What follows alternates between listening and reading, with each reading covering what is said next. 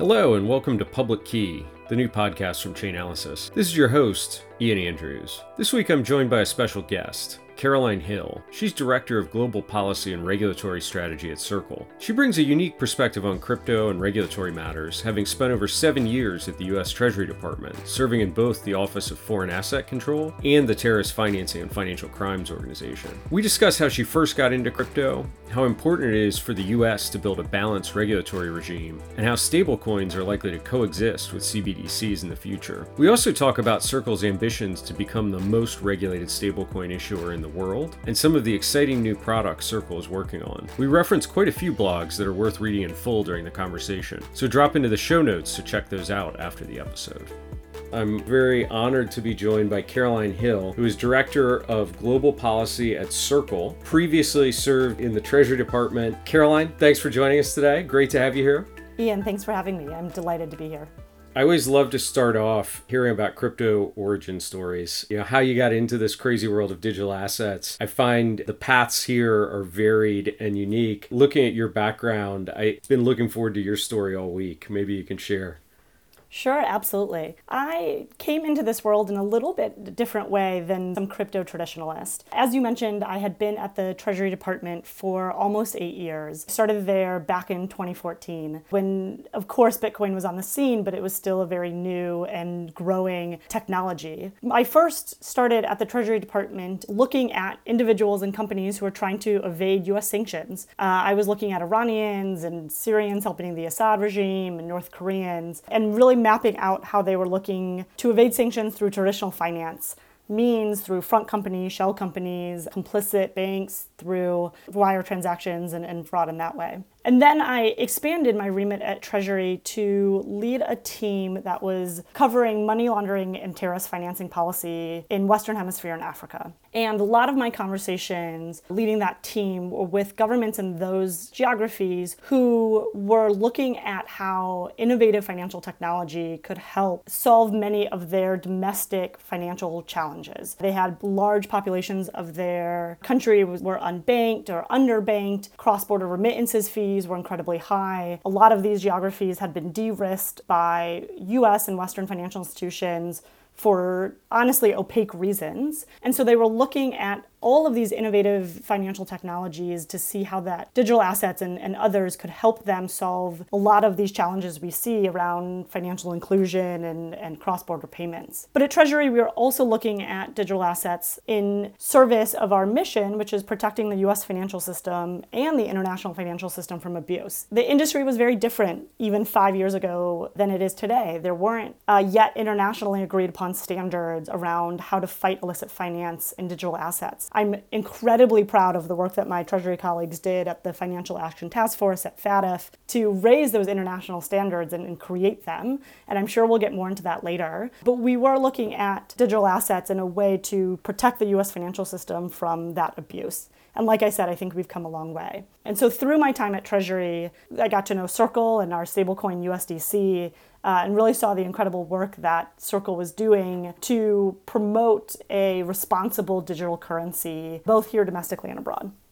That's such an awesome entry point because I think you got to see firsthand the potential for an opportunity really that exists if we can extend the global financial system to people who are kind of outside the. I like to think about it if you live in North America, you live in Western Europe, you're kind of middle income and above, the financial system works great for you. Like you have access to credit, it's relatively easy to move money, your currency is is reasonably stable, maybe the last few months notwithstanding here with the dollar inflation, but outside of that circle, though, it's a completely different story in terms of just access, inclusion, confidence in currency. And so I would have to imagine like you saw both sides of the good and the bad of cryptocurrency, like the opportunity to improve the situation in places like West Africa, but also the negative externality of the technology being used in situations like terrorist financing or, or sanctions evasion. I did, I did. But I want to emphasize that crypto is not different than the traditional financial system. I mentioned, and I, I purposely mentioned my time at the start of Treasury looking at sanctions evasion in Iran, North Korea, Syria, because that was all done through the formal financial system, the traditional financial system, TradFi as we know it. And so the mechanisms that individuals use to illicitly move money or move money to illicit persons is not all that dissimilar in the traditional financial system than in crypto. It is due to the technology that digital assets is built upon, public open source immutable ledgers, that has allowed firms like Chainalysis to really take advantage of that public information to go after illicit finance. But I also want to come back to a point you said, Ian, about finance working for us if you're middle income and in the United States and in Europe. I would push back a little bit on that about whether or not it's truly working well for us. As someone living in the United States, we have information coming to us real time. We are very used to kind of that on demand culture but I, I don't think we have that same innovation, traditionally speaking, in traditional finance. It takes three to five days for a Venmo payment to go through still. Sending money across borders is incredibly difficult. That still requires people studying or abroad or living abroad or moving abroad to come with challenging workarounds. So I think it is working fine, but I think there's a lot of room for improvement even here in the United States. And while we'd like to think that people in the United States have fair access to financial institutions and credit. We know that's not true. We know that there are individuals in the United States who are still unbanked, who are still underbanked, who are still living in the wrong zip code for certain financial services. And I think digital assets has the ability to democratize a lot of that.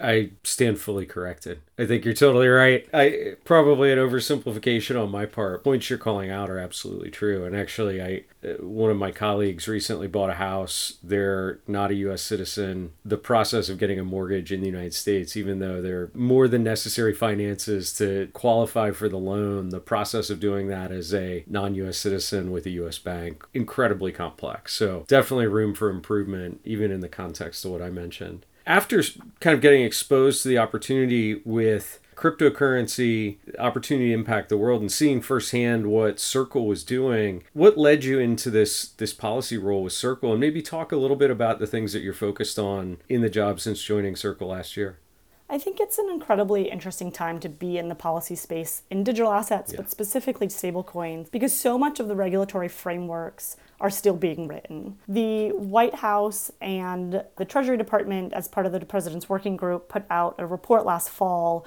really calling on Congress here in the United States to develop a prudential framework for regulation. Of course, we have regulation around illicit finance, around AML through state money transmission licenses and FinCEN as a money service business, which I'll note that Treasury takes full advantage of and, and fully regulated under, under MTLs and MSBs. But there's still that prudential framework that needs to be developed, and many questions need to be worked out in that. That's also happening in real time, as we've seen in Europe with the markets and crypto assets framework. We have seen the Brits starting to make moves towards regulation, and then other jurisdictions past that. In addition, we've seen more jurisdictions now look at how to regulate from an illicit finance standpoint because of the very clear, encompassing, and wide ranging guidance that the FATF has put out around how to regulate illicit finance for stablecoins and virtual assets, as they call them, and, virtual asset service providers, VASP. The regulations are still very much in development, and Circle has already always taken a very dedicated viewpoint to working with regulators to determine frameworks that provide the highest to customer safety, customer protection, consumer protections, customer safety, and provide trust and transparency in these digital dollars. And so it's it's been a commitment of Circle and of Minds and joining Circle to walk through the front door with members of Congress and foreign governments and foreign regulators and commit to regulation in a responsible manner that continues to foster financial innovation.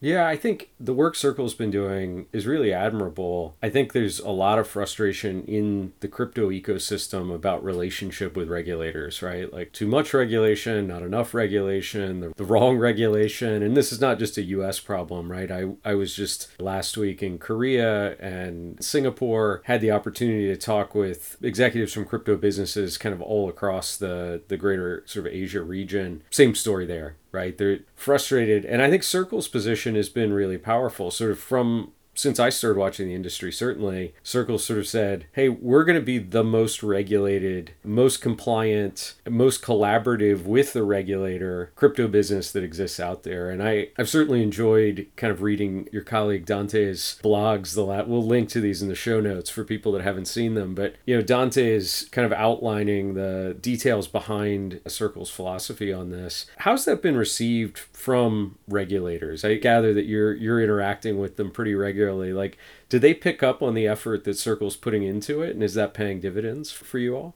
we have found regulators to be extremely welcoming of this type of engagement. As you and I have were remarking on before we started uh, recording, the technology in this industry is moving incredibly quickly and it seems like every day there's a new you know layer 2 protocol or defi protocol or algorithmic stablecoin out there that has a, slightly unique technology and, and needs to really be explained to governments and regulators as they look to how we regulate this. And so we have found a really productive conversations around the best way forward. And frankly, we have tried to model our business and our strategy on the most transparent and fiscally responsible mechanism, you know, to ensure that trust and usability of USDC. And so we have found talking about how we do that with regulators to be incredibly productive.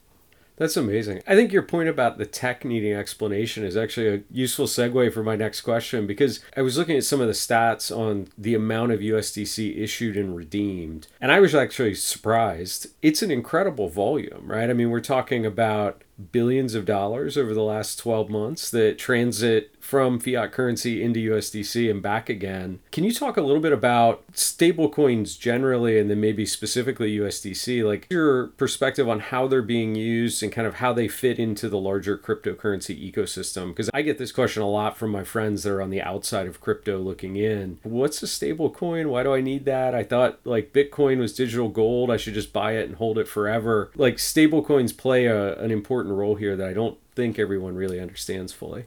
Absolutely. Stablecoins, the initial use case, USDC was launched in, in 2018. And as you said, by last count, I think has been used over 4 trillion US dollars in on chain transactions. Really widespread adoption. And we've seen stablecoins and USDC provide a lot of that market liquidity around decentralized finance protocols, around DeFi. That to us seems like the first step in stablecoins use and adoption. With that, and with the development of blockchains that have provided high transaction per second output, that have provided low gas fees, and are focused on a lot of the traditional challenges around sending digital tokens, we've seen USDC being increasingly used in the payment space as well. And I think that that's where USDC adoption will continue to grow as well. But of course, stablecoins are a trusted source, or some stablecoins are a trusted source to shield from market volatility and, and other asset volatility in holding your crypto in a coin that you know is still going to be worth a dollar tomorrow or next week or next month. At least you know when you hold it in USDC, it will still be worth a dollar next week, next month.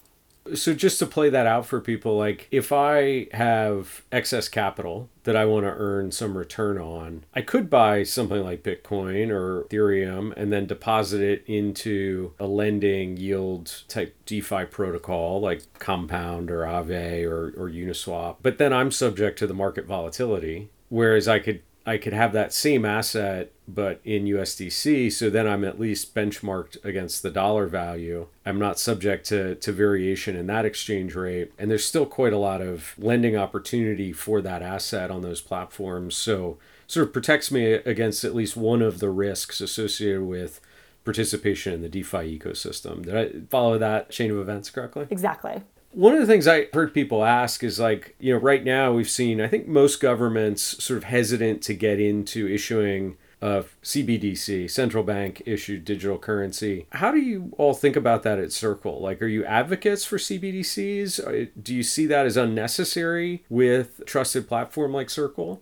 You know, harkening back to my time at the Treasury Department, I understand why governments are looking towards new technology to update the incredibly old rickety rails that our current financial system operates on. And, and that's really the best example that I can think of is an old train tracks. Because the technology, like we talked about earlier, is, you know, within the United States, it still takes three to five days to send a send a transaction or you pay kind of absurd fee if you want to send it instantly through through a wire. So I understand why countries are looking towards these innovative financial solutions. And given my time covering the Western Hemisphere and Africa, I also understand from a financial inclusion standpoint why countries are looking to bring people in the financial system. And so I think that countries think that the solution to a lot of those problems are central bank digital currency. But I think what we forget is that most money in circulation today is not actually central bank issued. It's it's issued by the two-tiered financial system.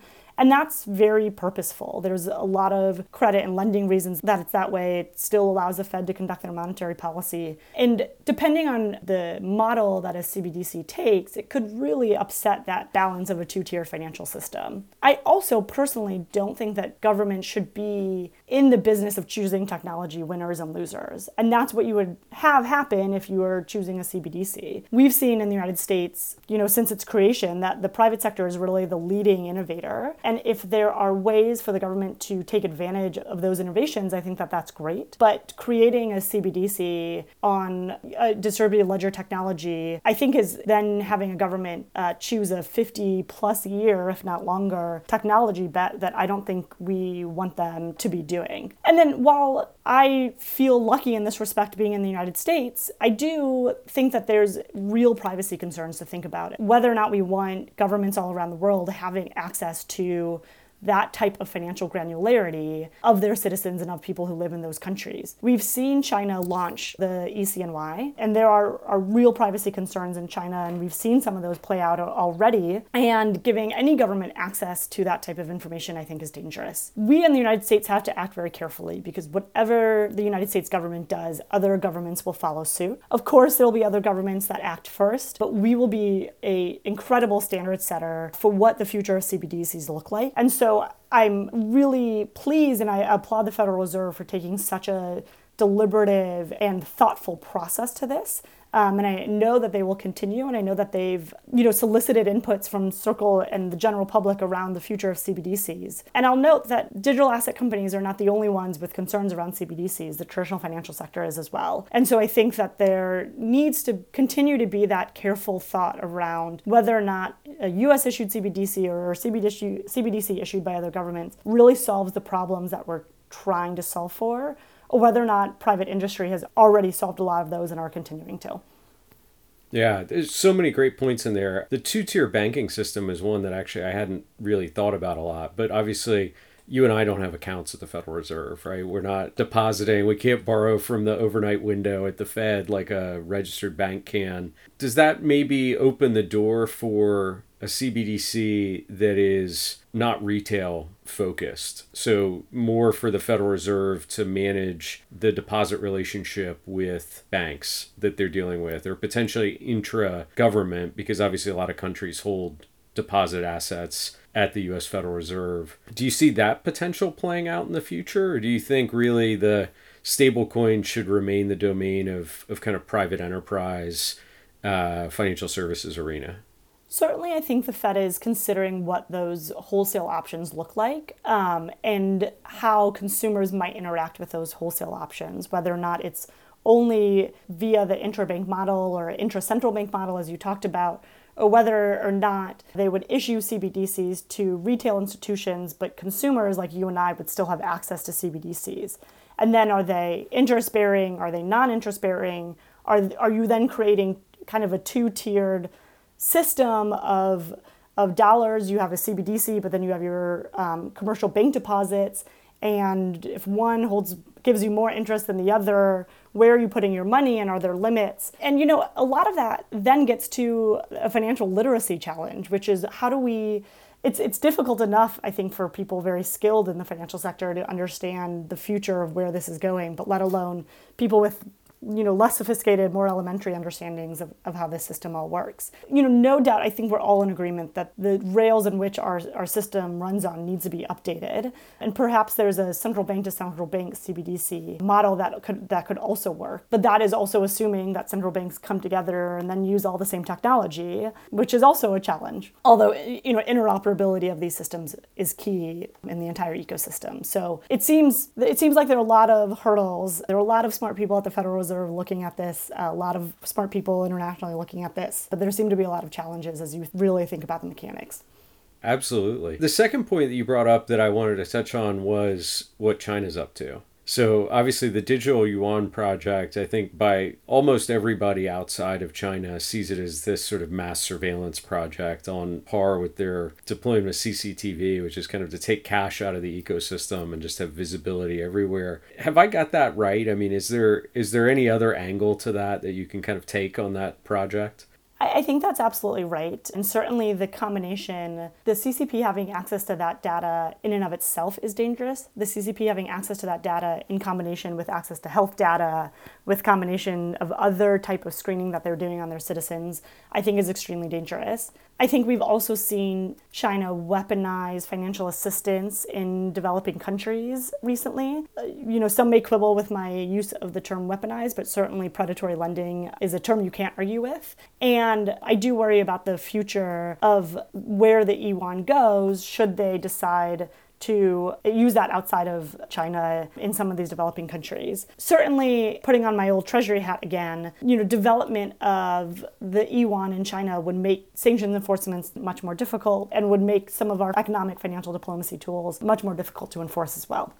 And I think that's the core argument behind why the US needs to get policy regulation figured out clearly, as opposed to debating whether the cryptocurrency ecosystem writ large can just be kind of like deleted, is because we're not the only people involved here, right? Like, if we're not at the forefront, it seems like China is certainly ready, willing, and eager to step in and, you know, fill the void. Uh, is if the United States isn't leading the way. Exactly. We really think at Circle that we're in the midst of a digital currency space race. And there are a whole host of reasons that it's important that the United States remain a leader in this. And I was really pleased to see that so strongly reflected in President Biden's uh, executive order on crypto assets around the need for US economic competitiveness. Being able to enforce our economic sanctions, but it's also fostering responsible innovation. We want to bring companies here and put them under the US regulatory framework in a way we know that they're protecting consumers, they're screening for money laundering and terrorist financing risk, they, their bankruptcy protections, et cetera, around that, rather than pushing them offshore into jurisdictions that don't have that. That is super important. I think I would be remiss to to have you on and not touch on kind of I, I would say the controversy around stablecoins broadly, right? Like it's been one of the more exciting topics I would say over the last four months, which maybe uh, goes against the name stablecoin. I'll just drop the statement, you know, not all stablecoins are created equal when it comes to stability, maybe, and like unpack that for me. What's been going on, and and what's the circle perspective on on the ecosystem of stablecoins?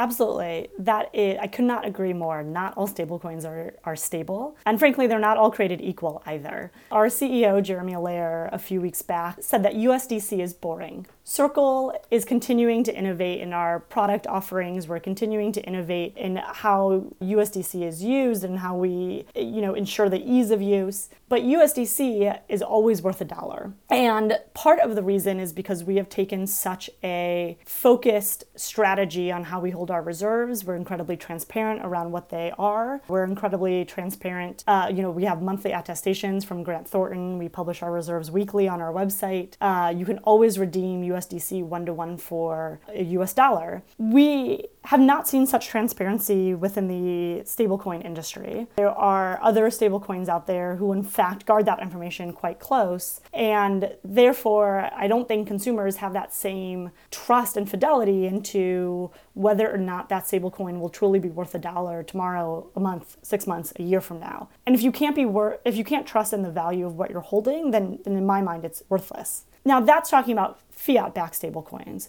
Of course, there are algorithmic backed stablecoins, which I think are called stablecoins in name only, because we've seen a number of them fail recently. Of course, the largest example and the most recent one being Terra Luna and that crash and death spiral. You know, I think some of the important ongoing conversation here in the US government is how do you really define a stablecoin? And if we're continuously seeing algorithmic stablecoins crash, is that really then a stablecoin? I think what stablecoin reserve composition looks like in the future will also be something that comes out in, in future legislation and, and regulatory frameworks. I think I saw something that said that suggested Circle wanted to be regulated as a bank, which I think underlying that that implies something like the capital reserve ratio analysis stress testing that we saw coming out of the 08 financial crisis. Is that the intent? Like is that where you would like to see this go and that level of rigor applied to anybody that wants to create a stable coin? We've always advocated for this same risk, same rules model. Like I've mentioned, there is over $55 billion in USDC on chain right now, and we have $55 billion in short term T bills or cash sitting in US regulated financial institutions. That is a very different model than, than what banks conduct with fractional lending. And those capital buffer requirements are written for that fractional lending model. So I, I, think what we've started to see emerge in what's coming out of the Hill is more of a same risk, same rules model, which is if you're not conducting fractional lending, do you need those types those same type of capital buffer requirements? It struck me as I was looking at some of the, the reserve attestations on the website that you mentioned a moment ago. Circle's business is not dependent on return generated from the assets backing USDC, which it doesn't necessarily seem that all other stable coins are taking that same approach, right? Like you have an asset that's facilitating transfer of the same asset into a digital form, so it exists on chain. It's not a business into itself where you're running a lending practice out the back door based on those assets as well.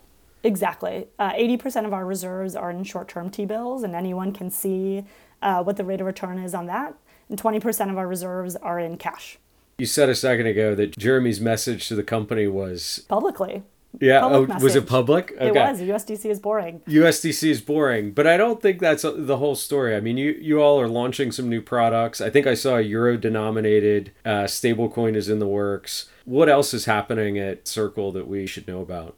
Yes, as you mentioned, just recently launched and announced the Eurocoin, which is a euro backed stablecoin available in all the same places that USDC is available. It's held to the same standards as USDC, same reserve standards that I mentioned, the same regulations that I mentioned. One thing I wanted to touch on, given that I'm talking to you at Chainalysis, that I think is quite interesting is Circle's recent announcement of a digital identity credential called Verite. You know, I, th- I think the challenges around digital identity are well known. But of course, they're numerous and they touch upon, again, my previous job of Treasury, which is it's oftentimes difficult for people to get access to digital identity. They become honeypots of information. As somebody who worked in the US government when there was the large OPM hack of a lot of PII, I, um, I was caught up in that. At the time, I had a security clearance, so I was part of the breach. I remember yep, that one. Yep, you and you, me, and thousands of other people. I think a few million, maybe. It was it exactly. was a pretty big one. Yeah, it yeah. was. It was. And then you know having to show PII over and over and really showing information that not every uh, institution needs to see. I mean, at a very rudimentary example, uh, every time I try to prove that I'm, I'm 21, which hasn't happened in many years, but when I, I needed to prove that I was 21, I don't need to give that bar, that restaurant, my home address or the fact that I'm an organ donor. I just need to prove that I'm 21. So we partnered with others in the digital asset space to launch an open source protocol called Verite, which is a credential that the user controls and can then use in different use cases to prove they are who they say they are. And that would be a cryptographically secure credential that doesn't actually give out that PII. So in my again my rudimentary example, instead of showing my driver's license, I could just show my Verite credential that says, yes, I'm over 21. And it was issued by this issuing agency that said I'm over 21. And, you know, what I think this really represents is the digital assets industry is really partnering together to continue to build upon that those fundamental tenets of the industry, which is privacy preserving while still maintaining that AML, CFT, KYC, BSA compliance that is so integral and pivotal to the industry. Verite is one such example, but there are other things we're doing, and we have Entrain on that as well. I think this is the next horizon of utility for blockchain, right? Like currency has been, I think, well suited, and that's why we've seen such an explosion of cryptocurrency projects as we kind of rebuild and reinvent the financial system atop blockchain. But identity seems like the immediate next horizon and next exciting thing. This sounds awesome. I can't wait to learn more about that. We'll link in the show notes to where people can go explore. I think right now you're trying to attract developers into the ecosystem, people who are building applications where verified identity is is useful. So we'll make sure people can find that. Caroline, it's been an awesome conversation with you. I think we could probably go on for about an hour. It's uh, there's so many other topics I want to talk about. Maybe we can just wrap on one. Given your background at Treasury, Circle is unique in that I think you've taken this proactive stance on both KYC is kind of core to the business, like this idea of actually knowing your customers but also when the bad guys are using USDC or you know they managed to steal some. You actually have the technology to freeze those assets on chain and have been able to assist in some retrievals. Can you talk about the philosophy around that? Because I think that's quite a bit different than approaches that we've seen in other areas of the cryptocurrency ecosystem